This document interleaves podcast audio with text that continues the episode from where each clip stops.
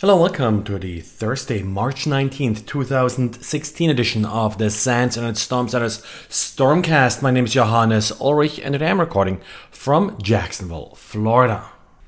And we got some good news to start out with. The people behind TeslaCrypt decided to shut down their ransomware business and now offered the master key for free to anybody interested on their website.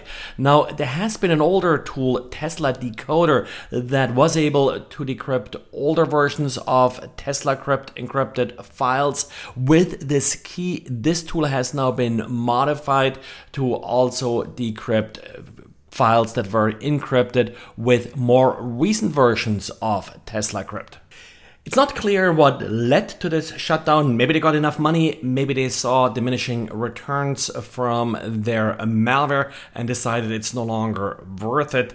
But uh, good that at least uh, people have this master key available now in order to decrypt any files. Of course, this was just one of the ransomware families. We still get reports of people getting infected with other ransomware like Locky. We just uh, got a couple of reports, so uh, that's still going around.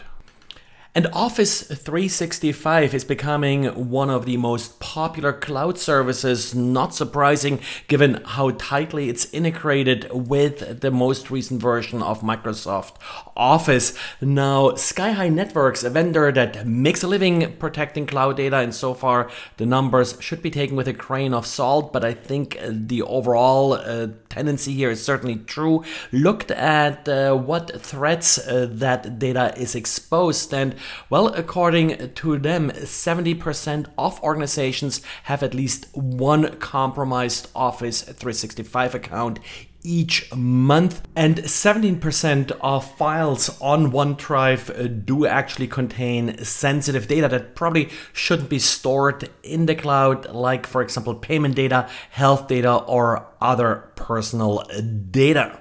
Now, the biggest threat that I typically see with these cloud systems, not just Office 365, is phishing. In this case, the attacker will just get the credentials to log in to the cloud system and then pilfer whatever documents they need or just impersonate the user, for example, to send and receive emails that can typically be mitigated with two-factor authentication and i believe all of these cloud systems in particular if they're going after enterprise accounts do have a two-factor authentication option and apparently, a large number of LinkedIn emails and passwords uh, was uh, leaked and offered for sale. The number that I've seen is 117 million of them. It's not clear how fresh the data is, however. This may come from a breach that occurred a few years back. It made big news back then, but uh, originally only a small number, a couple million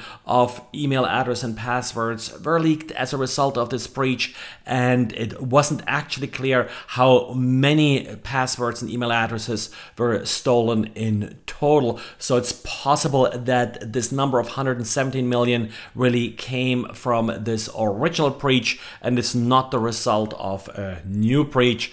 But then again, you should use different passwords for different sites, and as a result, you shouldn't really be too worried about one particular site getting breached.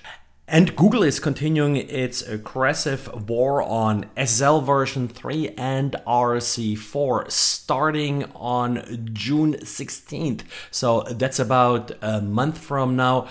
Google will disable SSL version 3 and RC4 on all of Google's SMTP servers, which of course will affect Gmail, and it will also disable it on Gmail's web servers. So you will no longer be able to reach that web server with old browsers. Of course, the big one that's sort of the holdup here is IE 8 on Windows XP.